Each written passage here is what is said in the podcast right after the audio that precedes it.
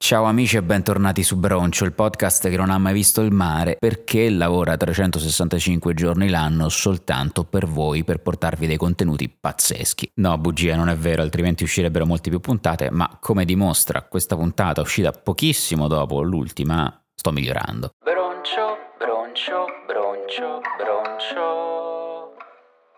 Eccoci di nuovo qua a parlare della casa di carta. Sembra ieri, ma era settembre quando ai tempi realizzai un'opera titanica, un gigantesco riassunto di quello che era successo finora nella celebre serie spagnola, senza aver visto neanche una puntata. Ora che sono uscite le ultime puntate, sento quasi il dovere morale di concludere questo percorso iniziato insieme a voi. Io credevo di aver capito come funzionava questa suddivisione in parti della casa di carta, ma ora che ho ricontrollato mi sa che non ci avevo capito niente. Non ci ho voglia di riascoltarmi il mio podcast, quindi lo rispiego. La casa di carta è suddivisa in tre stagioni. Ciascuna delle prime due stagioni è divisa in due parti. La terza stagione quindi consta di una quinta parte che però hanno diviso in due volumi. In che senso? Ahimè, questo è un podcast, non posso farvi un bellissimo disegnino che renderebbe tutto più chiaro. Io neanche lo dico che ci potrebbero essere spoiler perché la puntata stessa è un enorme spoiler, quindi se siete fra quelli che si guardano la casa di carta non ascoltate questa puntata. Diciamo che questo episodio è principalmente dedicato a chi non guarderà mai la casa di carta ma vuole comunque arricchire il proprio bagaglio culturale e perché no avere la possibilità di intervenire nelle discussioni online fingendo di avere un'opinione personale. L'altra volta avevo guardato video online ripetutamente, letto riassunti per cercare di capire tutte le varie sfumature narrative, stavolta non c'avevo assolutamente voglia, ho semplicemente chiesto su Instagram chi ha già visto la serie per favore mi mandi un audio in cui mi fa un piccolo riassunto. Ringrazio quindi il ruolo provvidenziale di Daniele A e di Gianluca V, senza di voi non so come avrei fatto, siete stati entrambi chiari e concisi,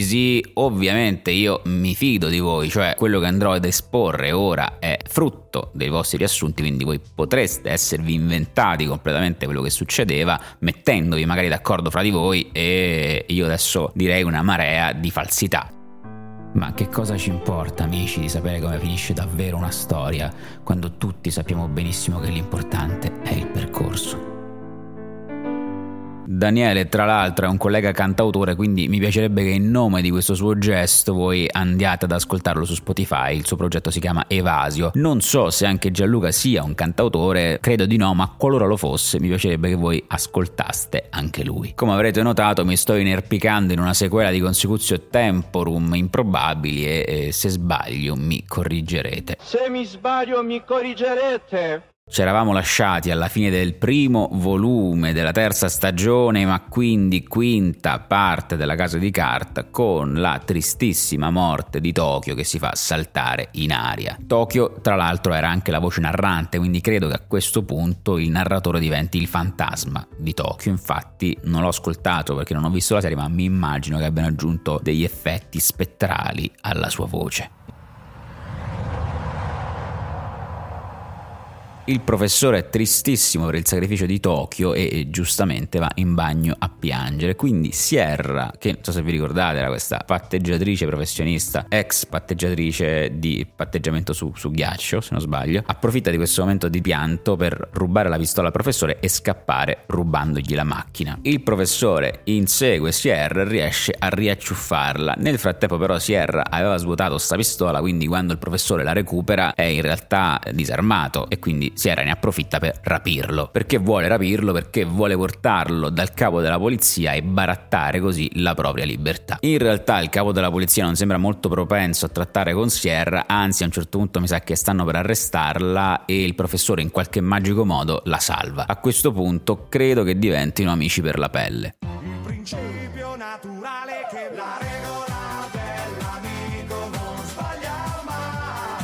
Si apprestano così a tornare fischiettando al nascondiglio del professore dove stava anche quella cisterna e lì ci sono già gli altri membri della banda che stanno facendo, stanno estraendo l'oro dalle tubature. Non so se vi ricordate, ci eravamo lasciati con questo dubbio atroce come faranno a trasportare via l'oro dalla banca centrale e tra l'altro c'erano anche quegli strani flashback del passato di Berlino, del figlio di Berlino, dovevano rubare delle cose. Cosa dovevano rubare? Dovevano rubare una pompa potentissima, speciale, che avrebbe invertito il flusso delle tubature e l'oro precedentemente scomposto in palline avrebbe risalito la corrente un po' come fanno i salmoni verso questa cisterna. I militari invece si aspettavano che l'oro avesse seguito il corso della corrente e c'ha senso perché nel film Robo del Siecolo, che tra l'altro è pure ispirato a una storia vera, i rapinatori usano effettivamente le tubature per portare via la refurtiva. Gli sceneggiatori della casa di carta a questo punto avranno pensato no, ma sto film l'hanno visto tutti, non possiamo far andare semplicemente l'oro nelle tubature, è troppo prevedibile, inventiamoci una pompa pazzesca e la sceneggiatura è salva. Fermi tutti,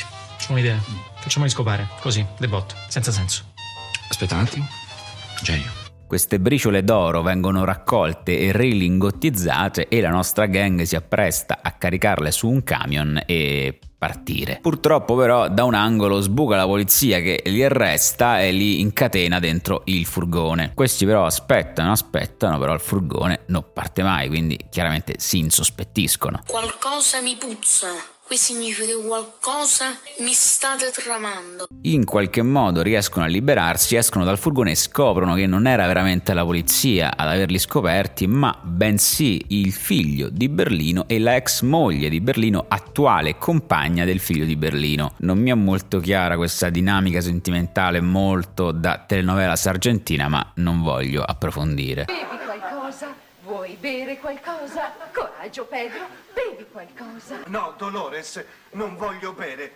Ascolta, Dolores. Però a parte questo il colpo di scena ha senso perché questa era la moglie di Berlino, conosceva il piano, quando ha visto che lo stavano mettendo in atto ha detto beh eh, scusa allora ne approfitto. Nel frattempo all'interno della banca, dopo l'esplosione di Tokyo, eh, i militari avevano fatto finta di arrendersi, in realtà si era intrufolata una soldatessa e aveva cominciato a mettere tutte bombe. A un certo punto fa esplodere tutte le finestre e l'esercito entra. Evviva! Gli ostaggi vengono liberati e invece Malfoy malfattori catturati. Il capo della polizia chiama il professore e gli dice ehi professore vieni qua che facciamo uno scambio, tu mi dai l'oro e io ti do l'oro, cioè i malviventi. Questo simpatico e arguto gioco di parole è ispirato dal fatto che uno dei due riassuntisti, Daniele, sia del nord e quindi abbia questo accento in cui l'oro e loro sono quasi omofoni. Messaggio sociale, attenzione ragazzi, l'omofonia è reato.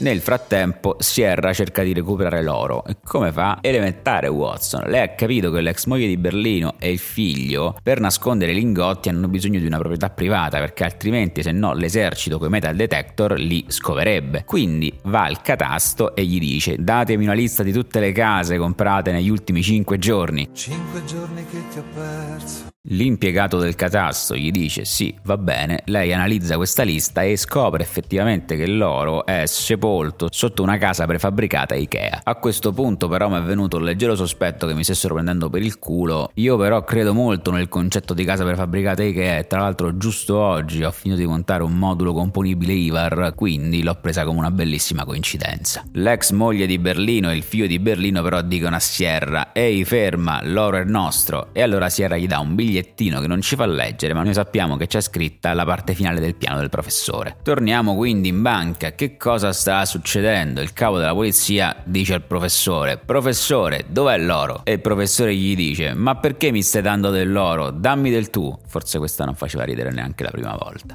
Il capo della polizia picchia il professore, credo proprio a causa di questa orribile battuta. Nel frattempo il professore prende tempo poi dice: Ecco, stanno arrivando dei camion con l'oro. Yeee, che bello, sono tutti felici.